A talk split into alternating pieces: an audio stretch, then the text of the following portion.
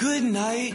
Welcome to the Kathryn Zox Show. This informative and entertaining show will start your mornings off on the right foot. Here's your host, Kathryn Zox, your social worker with the microphone. Good morning. I'm Kathryn Zox. I'm your social worker with a microphone, and you're listening to the Kathryn Zox Show on VoiceAmericaVariety.com and World Talk Radio. Joining me this morning is Beverly Flaxington, the human behavior coach. She's a two-timing best-selling and gold award-winning author, corporate consultant, trainer, executive co- coach, successful entrepreneur. Uh, she's been featured on the Wall Street Journal, MSNBC.com, at USA Today, and many others. Beverly's new book is Self-Talk for a Calmer You, uh, which reveals how people can use positive self-talk to control anxiety and live a happier, more relaxed life, which we have to assume that most of most of us want to do, including myself. Welcome to the show, Beverly. Nice to have you on this morning. I'm very happy to be here, Kathryn.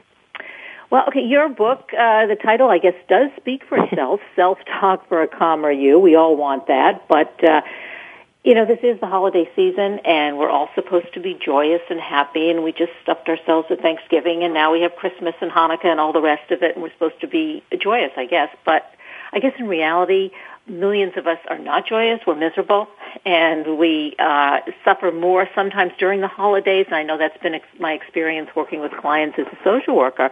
Uh, so we're less joyous at this particular time. That's why I think it's it's timely to to be talking about your book and how we can calm us ourselves down, and also why are we more stressful during these the holiday season.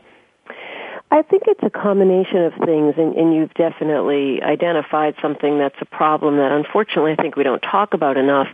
You know, you have the fact that it's supposed to be this joyous time, and people get the idea of the Norman Rockwell painting, and everyone gathered around a happy table and enjoying one another.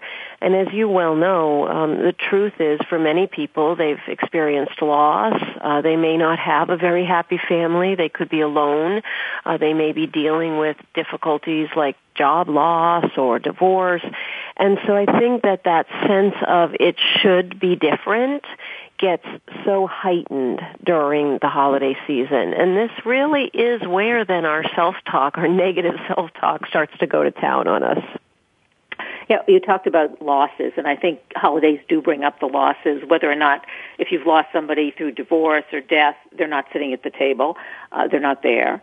Uh, if you've had difficulties with relatives during the year, it seems to get exacerbated during the holiday season, as you describe it, because uh, you know fighting ensues, and uh, you know I see a lot of people even Thanksgiving trying to get a Thanksgiving table together, and they can't do it, trying to make it that Norman Rockwell picture, which doesn't exist. Um, so, and then, but then you say what we do instead of we exacerbate the problem rather than making it better by negative self-talk. So, what is negative self-talk? What are we doing here? So, you know, it sounds like such a simple concept, Kathryn, but what happens to us is a little bit more complex, and that's that we, I, call it storytelling. So we start to tell ourselves these stories, and those should be's come into play, the way that it should be, and, you know, I should this, and I should that, and my life should this, or what I'm missing. And so what happens is, let's take as an example, I wanted to entertain at Thanksgiving. I invited my sister for, you know, the fourth time this year. She turned me down again. Instead of saying, yes, I have a difficult relationship with my sister, she turned me down again, which is the fact of that situation, we'll start to tell ourselves a story. Why did I have to come from a family where we don't get along? My sister was never, you know, and has never treated me well. I deserve better than this and we'll go on a train, I call it, right? We jump on back of this train that just starts taking us down this track and we get ourselves more and more and more upset. And so it's not that the situation has changed for good or for bad, but the way we think about it has a lot to do with then how depressed and upset we end up being. And Beverly, so what we do is, and I'm going to use the, it's kind of a, I guess a psychological term, but perseverate. That's what I hear you saying. We keep saying this negative talk over and mm-hmm. over. We persevere, I guess. And what we, what, so what do we do to not be able to do that? Obviously, that, that's what you talk about in the book. How do we stop doing that? I mean, I know I do it. Um, I think that probably most of us do it on some, you know, to some degree or another. Absolutely Kathryn. This is something I try to say to people, as you catch yourself doing this, it's not about beating up on myself. Um, I teach this and I laugh all the time because I say, wow, life gives me chances all the time to practice because I'll find myself, I'm talking to myself about this or that and what am I doing here? We all do this. But what's critically important is that we start to recognize that we're doing it. Because the change, Kathryn, is that instead of taking this as, well, this is just normal, and wouldn't, and, and yes, my sister turned me down, so wouldn't everybody talk to themselves negatively about it?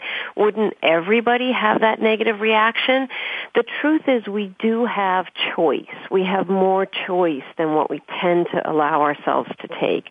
And so the first step is just admitting and understanding and recognizing that we're doing this to ourselves. I call it kind of the triggers, right? Looking for those triggers that set us off and not beating up on ourselves, not criticizing ourselves for doing, but just realizing, wow, I'm telling myself a story about my sister here, and the truth is I have choice right now about whether I want to keep doing this or not. Right, hold our hand, take us through it, and, that, and that's a great example. My sister's not coming for Thanksgiving. She's also, I found out, not coming for Christmas either. So now what do I do? I mean, I am going through this process of telling this story over and over. Specifically, what do I do? I mean, a girlfriend will tell you, well, you know, and I, I think you talk about this too. You know, look on the bright side. Well, that's not really that helpful. And looking on the bright side sounds kind of uh, Pollyanna-ish really specifically in that kind of a situation, what do you do? So let's walk through it. And I do want to be clear that, and I tell people this all the time, I don't believe this is about rose-colored glasses. This is not about painting a picture that says, well, it's actually really wonderful. I'll have extra food at the table. This is about getting ourselves to a bit of a more powerful place so that we're just not so drained by the experience. So let's walk through it. What will end up happening, because this is a disappointment for you. So what will happen is you will be going about your day. So you may be doing a little bit of shopping. You may be, you know, reading something. You and and something will happen where you will notice that you're starting to feel a little bit down. And it could be anything from we lose our energy to I'm not feeling well to I just feel blue. So those are the opportunities that our, our mind and our body give us to kind of check in. And then you say, wow, you know what? I got this picture in my mind of my sister and just, you know, how hard I've worked to try to build that relationship and how, how much that rejection hurts. And so you start to recognize the things that you're telling yourself about the situation. And so there's then three really important steps to take at this point. Number one is, I call it the stop technique. So you recognize it's happening and right there you, you choose to put up this mental stop sign. If you're alone, you can say it out loud and you say stop. You're, you're trying at that point to just interrupt that train. So you see that it's happening. Okay, stop, stop. But then what's really important as a next step is you want to have some more, I call it neutral, not positive, but just neutral language. And that's something like, you know, my sister is what she is. And yes, it is a life disappointment for me, but ruminating about it isn't going to change it. And so then the third step is then moving to something that is somewhat of a comfort for you. So it could be anything from, for me, I love the music from my youth, and so I will then start to either, if I'm somewhere I can't turn it on, sing a song in my head or turn turn on the music. For somebody else, it could be um, maybe there's a poem, maybe there's a verse from some kind of scripture, something. And so you start to then focus your attention on that. And it's just some, so I'm not forcing myself to think about the situation positively. I'm admitting and owning the fact that this is a difficult situation for me, but then I'm taking my mind somewhere else. And I may have to do that, Kathryn, 15 times during the day. But eventually what happens is instead of getting really drawn into it, you recognize it more quickly and you start to make those different choices about where you want to focus your attention. So Beverly, what you're doing is you're changing the cycle. You get out of the cycle that, that, that you're starting in when you start feeling blue or sad and getting into that negative talk. I just want to reiterate it because I think it's really important. And you create a new cycle of stop, neutral, and then actually comfort. And I guess comfort could come from many different places. I mean, you're describing thinking of a song that you like, or what else could, if you can get through the stop and then create a neutral situation and then get to comfort. Um, what other things can one use to comfort yourself? Well, and so that's so I try to uh, talk about the things that are most simple, right? So because I could be sitting in my car, but but there really is a spectrum. So I I talk about it as the toolkit, right? Or there's this backpack that we um, acquire of things. So there are things that give us that sense of you know things are right with the world. It could be anything. Uh, I've had some folks that uh, they have children, they have pets, or they just have a beautiful scene somewhere that they've been in their lives that's really peaceful for them. It can be as simple as I have that. I actually have those skins on the back of my phone. Um, so I'll flip, I, I could be in a meeting where this is happening and I'll just flip my phone over and look at the faces of my kids. Or again, it could be a beautiful place you've been. So it could be visually something that your attention gets drawn to that you say, yes, this is the reality with my sister, but my mind is now focused on, but these are the other things in my life. Um, for some people, I'm, I'm a big proponent of doing that thankful list. So when you're not in that negative state, to sit down and write down the things in your life that really you are thankful for, you are happy for. And as, as extensive as you can make that list, sometimes it's helpful for people to then turn their attention and start to read the list again, it doesn't make my sister any more welcoming to me, but it makes my mind focus on those things that are robust in my life. Um, it can be things like, you know, I tell people too, if there's something that you just really enjoy, um, you know, binge TV watching is big for people, or some kind, you know, reading a book about something, or you know, going online and looking not not Facebook, not the things that can bring us down, but something positive. So it, it's really having some things prepared, and, and I like to think of it as the toolkit. So I have a lot of things because if I'm in my car, I may only have the choice to turn to the 70 station and play that music. But uh, if I'm at home, I might have the chance to say, you know what, I'm going to go and clean that closet because while I don't love doing it, I'm always happy when it's done. So it's having, it's being a little bit prepared, Kathryn. That that's part of this is knowing we're going to fall into it, and so having some preparation for what we'll do once we get there. Yeah, and being proactive about it and realizing as you're saying, that you have choices. Because I think sometimes we feel like we don't have choices. Or many people, and I, I really, I go back to this, get into the denial. You know, trying to pretend that it really isn't happening like you say, oh, it's a good thing, it's a positive thing. I mean, I've interviewed a lot of people on my show who diagnosed with cancer, for instance, and they talk about, you know, how that people will say, well, it was a blessing that I got cancer because then this happened and that, ca-. and most of the, you know, that happened, positive stuff, and they'll say, you know, that's not really true. There's no blessing about me getting cancer. I mean, there are things that I did to, or do to, um, to, you know, choices that I have to, um, overcome the cancer or whatever, or, or to take care of myself, but it, it's not a blessing. And, and isn't that what you? I mean, that's kind of an extreme thing, but I think some, you know, that kind of denial. Well, my sister's not coming. I don't like that. That really sucks. I don't like it, but I don't have to get into it. I, I don't have to get, as you keep saying, that negative talk. You can you can get out of it, um, and I, I think that's really important to mention again because there is that that denial doesn't help either. I could not agree more. And I think what happens when we're kind of taught, you know, so the reality for many people in their lives is you look back at things at the time you thought were, you know, awful things and they led to something more positive. That happens sometimes. That doesn't happen all the time. But that's, I think, a, a backward looking approach, right? So I can have, you know, some sense at this point that losing that job was good because I wound up here. But the reality is, while I'm going through it, to try to tell ourselves that there's some positive to the fact that we have absolutely no money to buy gifts this holiday season, your mind's going to reject that. It's not true. It's not accurate. And so you're going to push it away. And so I really am more an advocate of, you know, what I call more the kind of the neutral, the uh, just making it accepting that a little bit of it, you know, is what it is, that this is, I, you know, I have lost my job. There is not the money this holiday season. And so now what are my choices? See, what happens to us is we get so stuck in resisting and being negative about it and focusing on it.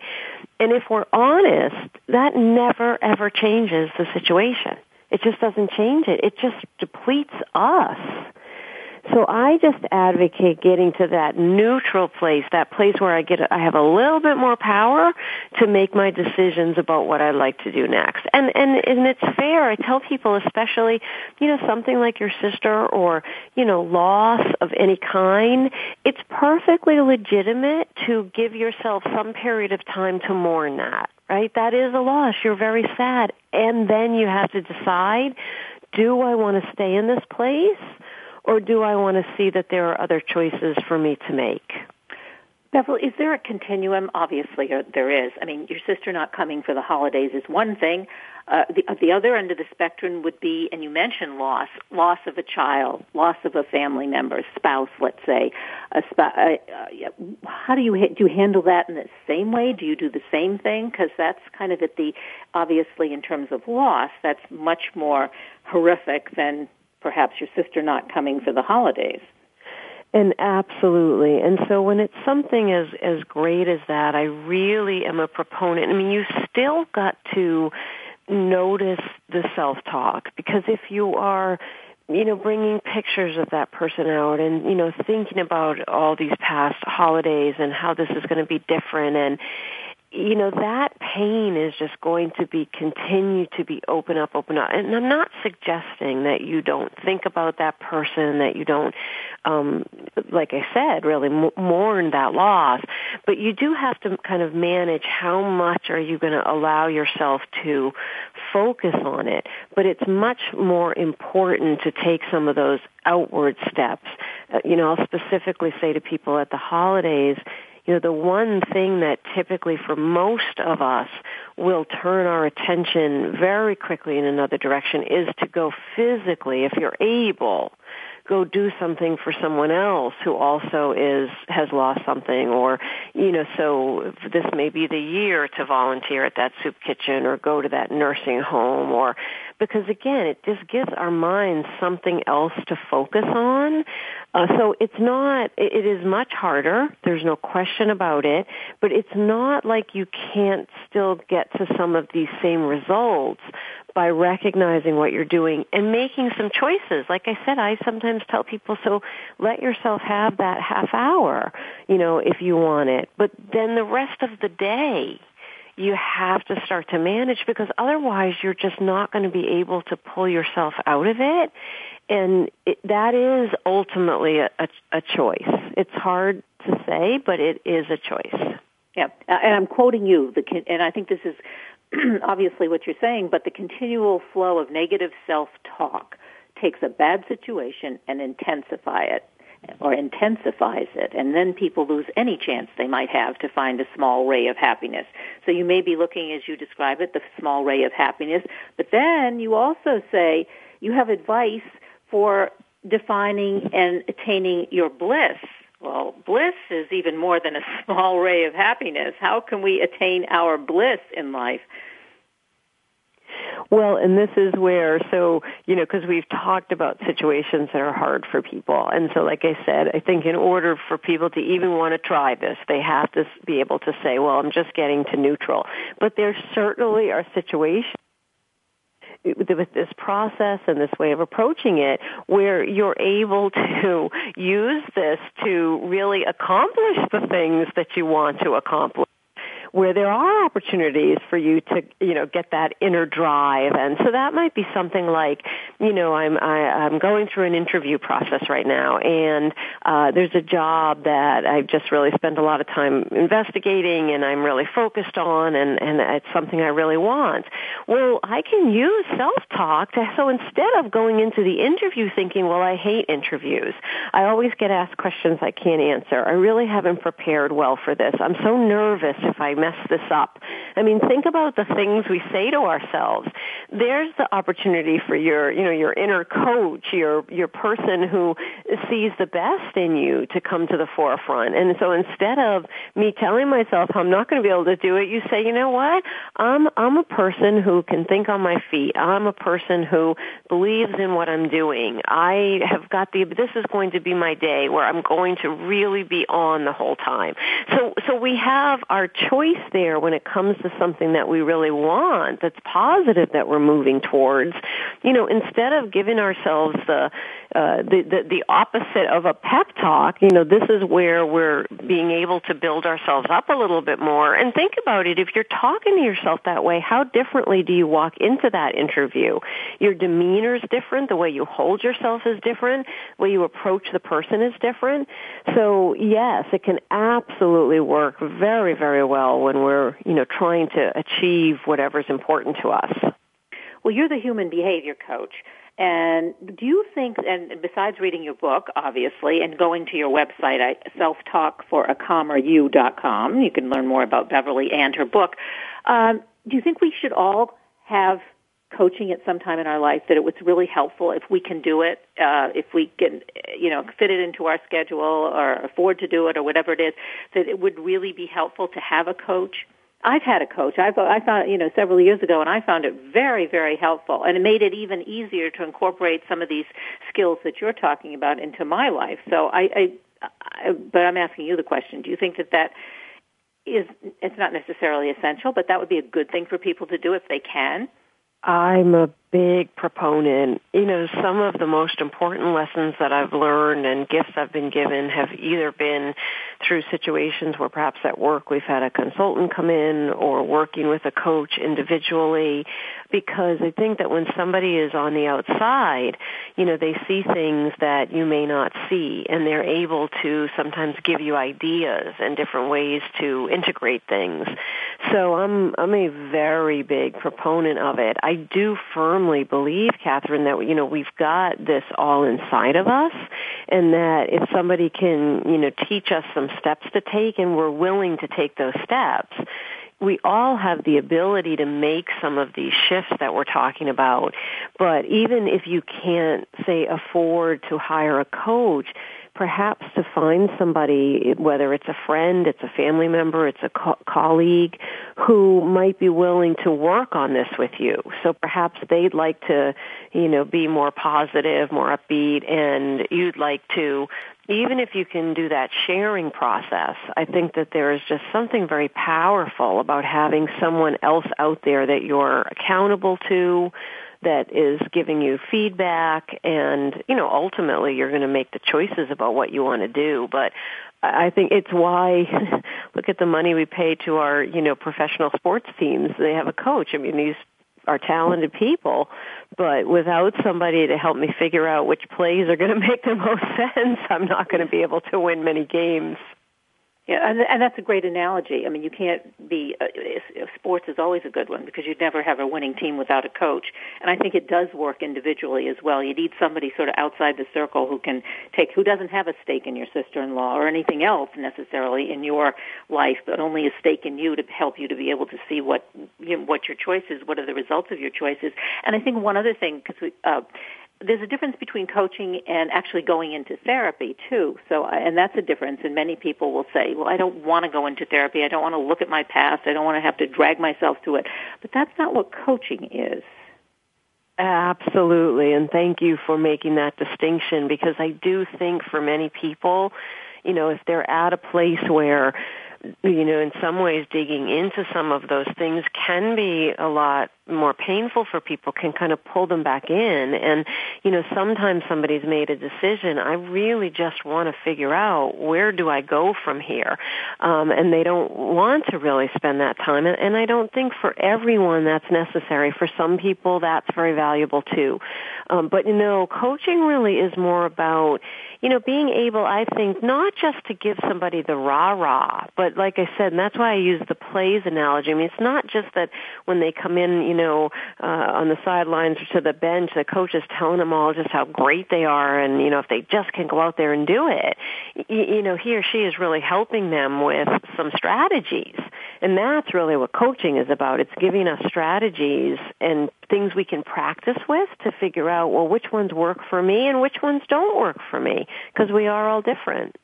Yeah, I think that's a key word, strategies, and that's what you give us in the book, and specifically exercises that we can do in order uh, to achieve or to make different choices and to not get into this negative self-talk. Um, you can also associate with your with certain people and this is not a good thing. Um, and I've had clients who do this. You know, they engage with people who kind of get involved in the negative self-talk with them, and you don't want to attach yourself to people like that either, who will sort of get on the bandwagon with, well, I go keep going back to the sister-in-law about how horrible your sister-in-law is, and how you know, or whoever the person is that you're seeing who is your adversary, and that's that's something you need to stay away from. Well, it's it's almost like both ends of that spectrum, Kathryn. Like I think that if you have somebody who is just your rah rah person, eventually you're going to stop listening because it's not all rosy. It's you know, I'm I'm trying to figure it out. Let's work through it. But certainly you get uh, the the people who enjoy uh, what we would call the pity parties, right? Where we just talk. Well, your sister is. Well, let me tell you about my sister and what's wrong with siblings, and you know the world's going to and, and you know and again so you've got bad enough I've got this negative self-talk going on inside but now I've got people outside me telling how everything is terrible. So um and and you know and and, and it may be I, I tell some people look stop reading the newspaper for a few days. Stop talking to people that bring you down. You may be in a place where you just literally have to kind of cut yourself off from those things that just are so depleting until you can practice some of this and have some of those strategies to deal with it. I was talking to someone the other day who said I have to sometimes uh, disconnect from Facebook because I feel, it makes instead of making me feel good, it makes me feel worse because I have all my all my I have friends and relatives and even colleagues on Facebook. These beautiful pictures, you know, the place they just traveled to, the wonderful holiday they spent with their family. It makes this person was telling me it makes me feel bad. Like what kind of a life do I have? I mean, I'm looking at all these like great stuff that it seems all my people that I'm in contact with have and and really I can't watch that. I can't do it anymore. So I and I, that, which was interesting to me, and I'm sure that's not the only person who does that. But it's supposed to be a positive way of connecting, but it also can have negative consequences. Facebook. Absolutely. And, you know, I think that whole comparative, I mean, again, that talk about, you know, fuel for that train running. You know, we look at someone else who may be like us or, oh goodness, I grew up with that person. Why are they so much further ahead? Why am I not doing this? Or I've never had children. Look at their beautiful family. I mean, it just, it's, it's almost like it, it gives our mind so much fodder for this because we are in that comparative mode. So I, I do think for some people, I tell them, you know, because people say to me, well, you know, I've tried this, it's not working. Well, you know, a lot of what we do, it's these habits that we've created, right? So we're, it, it's, it's just a, we feels natural but the reality is we've just practiced telling ourselves these things over and over again. And so we have to practice new behaviors, but sometimes in order to let them take hold, we do have to cut ourselves off from those things that really, really drag us down. No one's going to punish you if you don't go on Facebook. And I've gone weeks sometimes without reading the paper and you know, the world hasn't stopped turning. So, uh, it can be done and sometimes we have to decide we're going to take care of ourselves and that's just what we're going to do. Well, it's been a pleasure talking to you today, and I feel better. Um, I want to mention the book again, obviously, Self-Talk for a Calmer You, Beverly Flaxington, and her website is selftalkforacalmeryou.com. So uh, is that the only website or the website you want us to go to for more information, Beverly? Sure, that's the best place, yes, and the book's available everywhere. Yeah, Amazon, bookstores everywhere. Thanks so much for being on the show this morning. Oh, it was my pleasure, and yeah. I'm wishing you the best of holidays, and uh, hope you have and a wonderful hope they work out well. Thank you, Kathryn. Thanks, Beverly. We're going to take a short break. I'm Kathryn Zox, your social worker with a microphone, and you're listening to the Kathryn Zox Show on VoiceAmericaVariety.com and World Talk Radio. Don't go away. We'll be back in a minute with our next guest.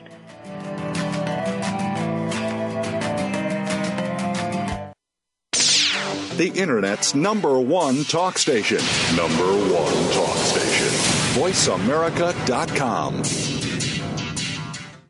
Now there's a new destination for video content VoiceAmerica.tv. Just like our radio channels and so much more. Voice America Variety, Health and Wellness, Business, Sports, Green Talk, Power Up Motorsports, and Seventh Wave Network now have their own video channel components. Plus, check out exclusive programming, including movies, music, educational courses, science and history, current events, and short features. High definition, premier quality programs available 24 7. VoiceAmerica.tv. If you think you've seen online TV like this before, let us surprise surprise you. There are over 140 million products manufactured worldwide. It is impossible to know the ingredients in these products, especially those made overseas. Stan Salot, creator of the HSF mark and the Counterfeit Mark Alliance, is the host of People to People, working together for your safety. Stan believes in our right to know the type and amount of hazardous materials in consumer products and whether they are counterfeit. Find out how you can protect yourself every Tuesday at 2 p.m. Pacific Time, 5 p.m. Eastern on Voice America Variety.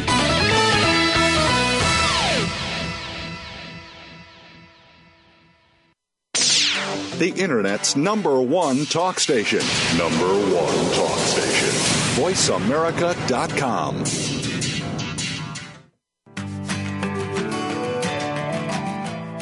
You're listening to The Kathryn Zox Show. If you would like to join our conversation this morning, call now. The toll free number is 866 472 5788. That number again is 866 472 5788. I'm Kathryn Zox, a social worker with a microphone, and you're listening to The Kathryn Zox Show on VoiceAmericaVariety.com and World Talk Radio. Uh, joining me this morning is Tricia Bliven Chasinoff, a former neuroscientist turned freelance writer, and she has a passion for understanding how the brain functions. Her book is uh, her new book is easy to love but hard to live with: real people, invisible disabilities, and true stories. And she lives in Philadelphia with her husband, her Aspergian old soul son, as she describes him, and spunky daughter. Welcome to the show. Nice to have you on this morning, Tricia. Thank you for having me. Okay. Well, your book, Easy to Love but Hard to Live With. Real People, Invisible Disabilities, True Stories, which has been described as a beautiful exploration of the complexity of disability and how it affects our homes, our lives, our communities, and the global understanding of our differences. Um, that's a formidable task. Uh, so when we're talking, but you've done it. So these We've are stories. It. Yeah um, heartbreaking stories, I guess, at times, and stories that really touch us, inspiring, enlightening, engaging. They've been described as. But um, let's get back to actually what we're talking about because you're talking about people with invisible disabilities. Now, what are invisible disabilities versus visible disabilities? Well, basically, invisible disabilities are any kind of disabilities, and they could be uh, physically based, they can be brain based, and for this book, um, we, we are focusing on the brain-based disabilities. But they're disabilities that aren't obvious. So if you meet somebody with an invisible disability, you're not going to look at them and say, oh, well, they have some extra challenges and some extra struggles, and maybe they need some extra support or compassion or a little bit of different type of understanding. That's not going to be obvious. You know, if you meet somebody who's in a wheelchair, for example, or visibly ill or injured, um, your inclination, one, one would hope, would be to to provide the support and accommodations that they need.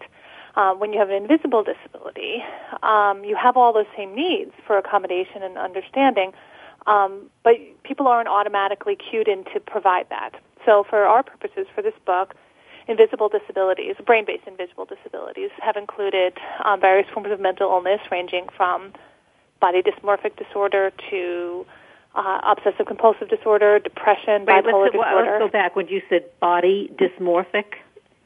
Yes, body dysmorphic. It's it's basically it's a it's a disorder where you related some, uh, but kind of both related to obsessive compulsive disorder and to eating disorders. It's it's a disorder where you are you struggle to have an accurate understanding and view of, of your own body and physical state. Um, right. And we also And that- covered. I'm sorry. Go ahead. No, so that okay, so that would be somebody you're saying with an eating disorder that we, uh, you know, might necess- not necessarily recognize as one. Say somebody who's bulimic who looks normal uh, in terms of their weight, for instance, Yes. but they are struggling with bulimia, but we wouldn't necessarily, you know, be able to recognize that. Is that what you're saying? Exactly, exactly. You Okay. wouldn't know, and you wouldn't know somebody if somebody had depression necessarily or anxiety, or you know, we also covered learning disabilities, so things like dyslexia and attention deficit disorder. Um, you wouldn't know people with high functioning autism um, can, or, or other similar developmental disabilities.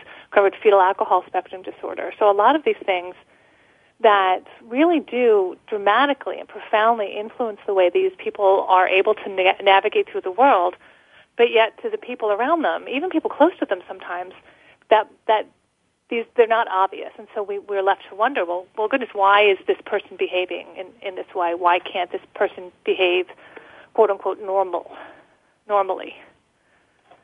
So the consequences are our, expecta- our expectations for that person are beyond perhaps what they're able to do, or they're not realistic because we have no idea because we can't see what their disability is. I mean, Yes. a- as you say, like a physical disability.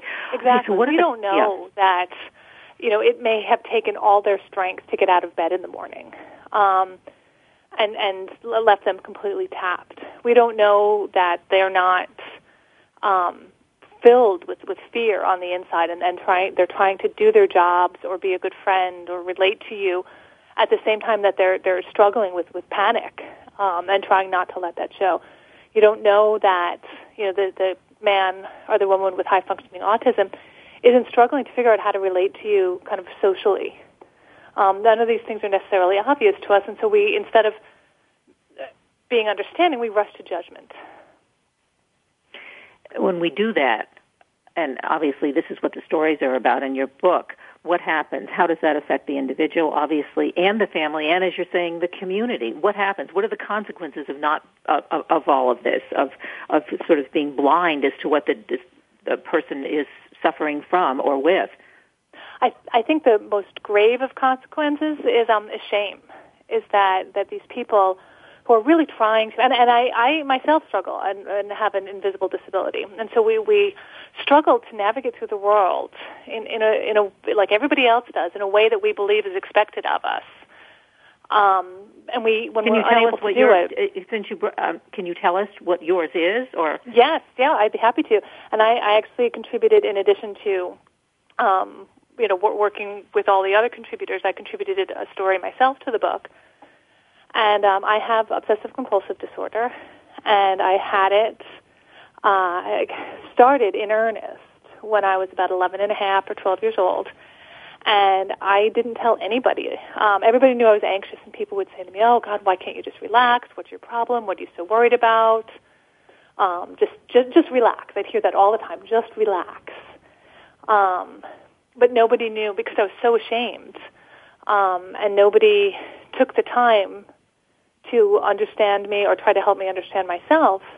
Um, that I, I thought my anxiety and my fears were a, a personality flaw and not a mental illness.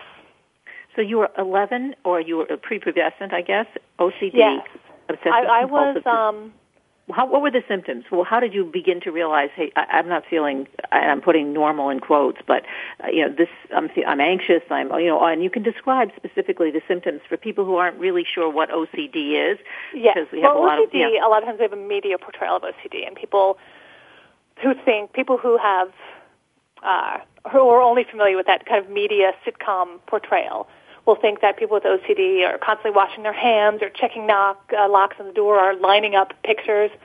And sometimes those can be manifestations of OCD, but those are, again, kind of the media portrayals of it. For me, what happened when I was about 11 is that I developed this terror, this fear that I was pregnant. And that, that somehow, and I was 11 years old, I certainly had not done anything that would get me pregnant. Um, but I had this fear that somehow I had been drugged on my way to the bus stop and gotten pregnant and that I just didn't know. And I, I went, that went on probably for eight, nine years, so a long time. And I, I worried about the shame I would bring to my family and how to explain it and that nobody would believe me that I didn't really know. And um yeah so so it, i mean it was and it was completely completely irrational. So i, I would my obsession was was this fear of, of pregnancy. And i would check my body and i would read books about symptoms of pregnancy and constantly self monitor and check my stomach and check everything. And then then i would feel kind of some relief that i wasn't pregnant and that relief would be very short lived and then the panic i'd start the obsession again uh, well, okay, okay, I wasn't pregnant this month, but what if, what if, what if now I really am pregnant? What if this is, what if this is real this time? Um, so the obsession was the, this fear, and the compulsions was this constant self-checking. Um, and that went on for, like I said, eight or nine years, and then it morphed over time into other obsessions. I became obsessed with, um, excuse me, of, of HIV and of touching things and becoming contaminated with HIV through you know, t- touching things out in public and I was constantly self-monitoring for signs of HIV. Um, I became obsessed at one point that I had killed somebody in my car, that I had a car accident, I hit somebody, and kept driving, and that I erased it from my memory somehow. So I'd be obsessed with that, and I would compulsively check um, newspapers and, and news um, outlets for any unresolved hit and runs. And that went on, I mean, really, uh, kind of would, would wax and wane depending on life circumstances until I was in my early 30s. I mean, you're and talking about I, a long period of time. So, Tricia, did you share this with anybody? No. Uh, mm-hmm. I mean, you absolutely with not with girlfriends, and, and obviously during this time you were doing well. I mean, you're a neuro, neuroscientist. And yes, I graduated well from college, summa cum laude. I got into a uh, PhD program for neuroscience, a prestigious program. I, I functioned. Um, I, I sometimes I don't know how, but I functioned with all of this in the background, and excuse me. Um, and I told nobody. I, everybody knew I was anxious. Everybody knew that I, I, I had. It was pretty obvious I had some sort of anxiety disorder, um, but I was so ashamed of the obsessions that I didn't tell anybody. And it wasn't until I was in my early 30s, and I at this point I had two children and a, and a husband, and um, you know was just continuing to live with this. And I, I read a story online about a woman who had the exact same exact same symptoms as me, um, the same obsessions, the same compulsions, the same um, inclination and shame that that to, to hide them, and it, it was like uh, being hit by a truck. It was the, the, it was such a profound revelation that, oh my goodness, may, maybe um, I don't have a character flaw. Maybe I actually have a mental illness that can be treated and and and understood. And I made an appointment that day and was diagnosed very very clearly. I have mm. very clear, obvious symptoms of OCD, and and began the process of of, of healing and recovering from it. Um, well, my question but, is, I'm thinking about OCD, and obviously you're a scientist. You're um, more than well educated, so you know that OCD exists. And and I just want to backtrack because what you were ashamed of, or what you why you felt ashamed, is because of the nature of your obsessions because they were different or you thought they were different than other people who had OCD? Yes, um, I think yes, exactly. And I was I was ashamed to admit that I was, you know, I had this fear of pregnancy. Um of, of or this fear of HIV or this fear I had killed somebody. And not only was I ashamed of them, I was afraid many times if I actually vocalized them that somehow it would make them true. And somehow it would be, it would make it worse. That if I said, oh my God, I'm afraid I hit somebody with a car and killed them, that somebody would be like, oh, that was you. And so I kept it to myself and it was exhausting. It was exhausting. Now, when um, you um, I can imagine how exhausting it is. I mean, you're like doing double and triple time, like exactly. trying to hide and trying to. Yeah, I mean, it has to be obviously mentally and physically exhausting. But then, when you contacted, or did you contact, or you know, you at least online, um, realized that there was somebody else who had the same fears or the same obsessions that you did. Um, did you did you ever contact that person? I didn't, but I did. It did lead me lead me to do a lot of research and reading online, um, and and through that process, I discovered that my the the way my OCD manifested was actually not unusual. They were very common manifestations of OCD. Um, but I think what what that story boils down to for me is the importance of, of telling stories and the importance of being honest. So because that person online, and I to this day, I have no idea. I couldn't go back and find that story again if I tried. But um, that that person, because she had the courage to to tell the truth, um, profoundly changed the course of my life. And I, that that's what we are hoping for with this book is that we have this collection of 35 stories, these people who have all told the truth very courageously, because it's scary. It's scary to to have that out there about yourself.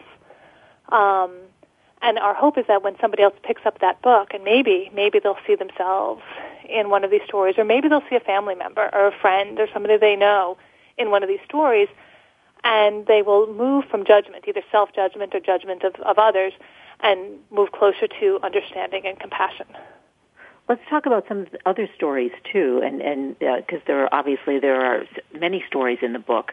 Um, what some other stories that may well obviously a different diagnosis than you had but other di- you know other um uh, the, I guess raw is one of the, the descriptions of some of these stories, uh, enlightening and inspiring, but also very raw and very yes. open. Um, yes. You know, give us give us an example of one of, of another story that that um, that was told in in your book. Well, one of the stories that really kind of stuck with me is a story in there called Falling Short by Ivana Fast. And Ivana is, in some ways, it really exemplifies why we wanted to write this book.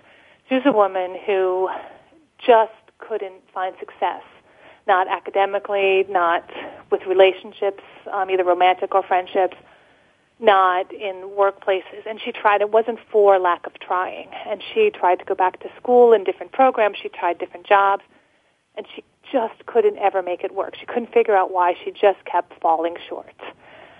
And that went on. She went on her whole life, not figuring out why she could just never fit in.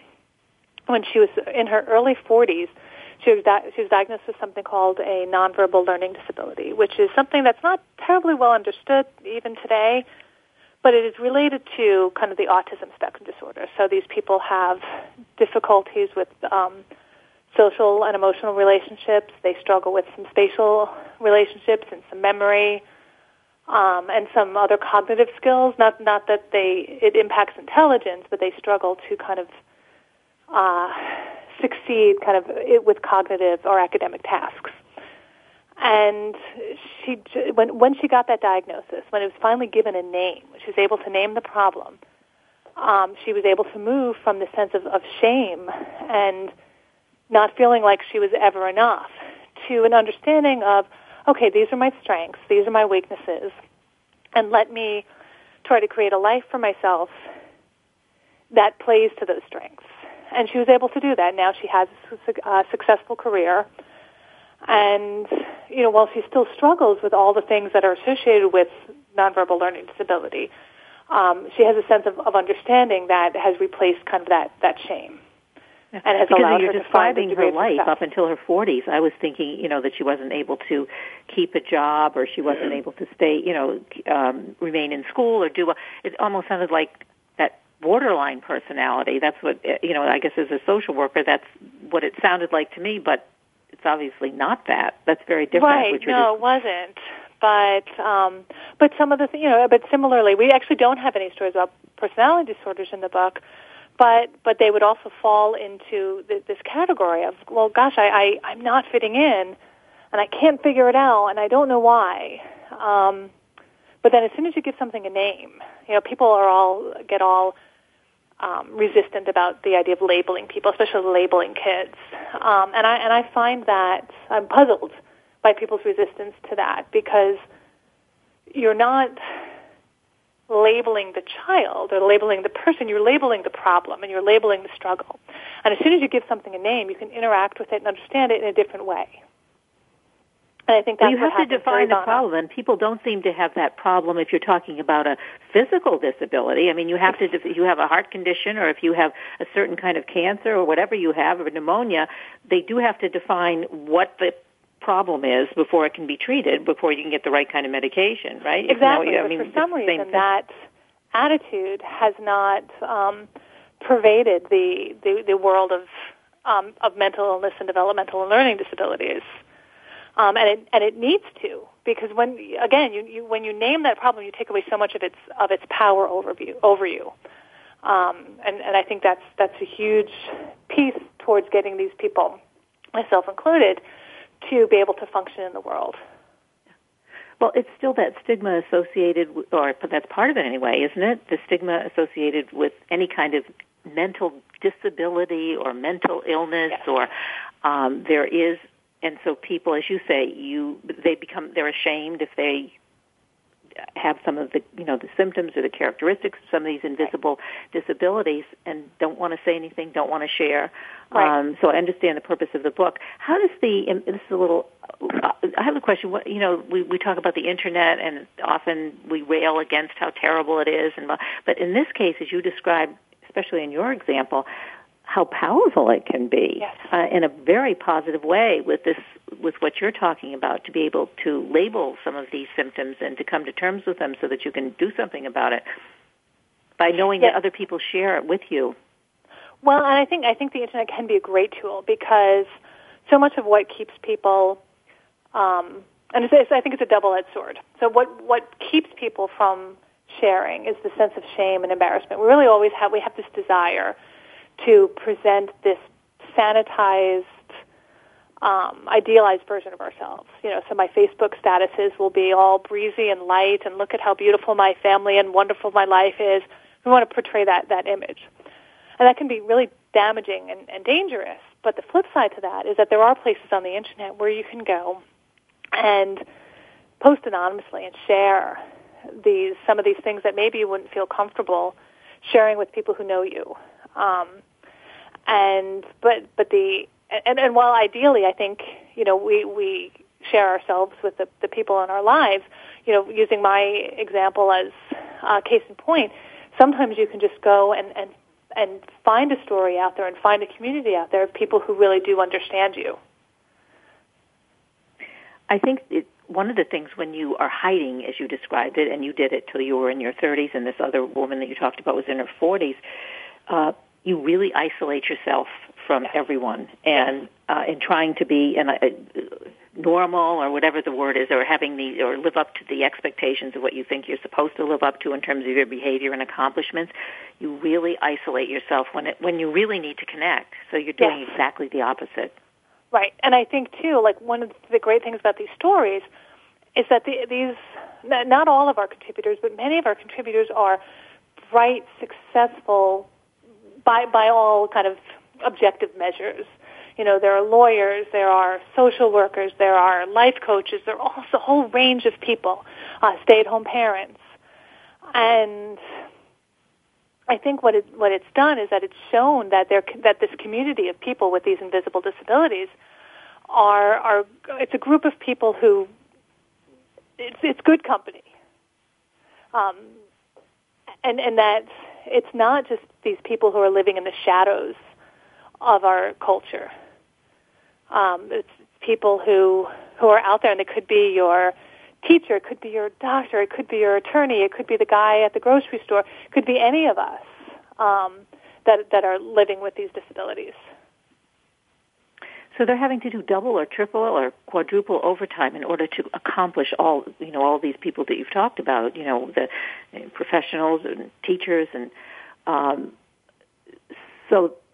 Getting back to the purpose of the book, um, what kind of, I mean, I would imagine response, you get a lot of responses from, not only from people who, and we only have a couple minutes, people who um, have suffered all of these, and I say indignities, but also the families and the people who love them, who, who, who support them, um, yes. who are all, as you say, engaged um, with the person and, and the community.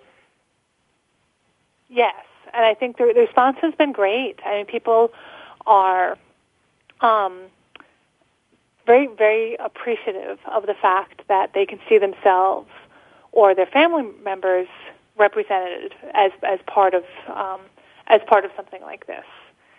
And it's very profound when you realize for the first time that you're not alone, and that there's a there, there's a group, there's a community community to which you can belong. Well, it's a very important book. I mean, and uh, one of the things is uh, easy to love but hard to live with: real people, invisible disabilities, true stories. Um, where, what is the website that we can go to to learn more about the book and, and you and, and what you're doing?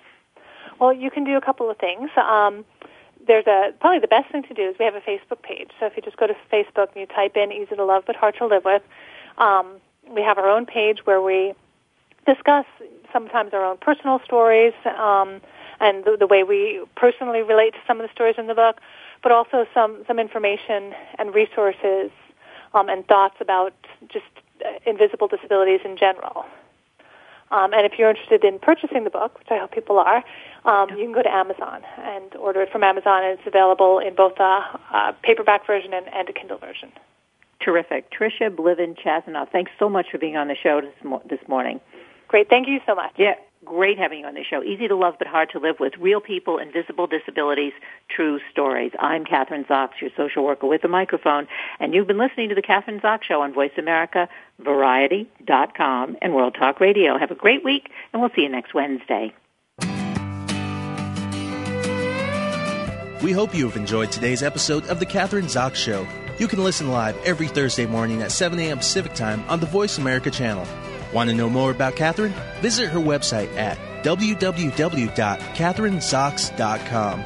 Be sure to join us next week for more interviews and great conversations with Kathryn Zox.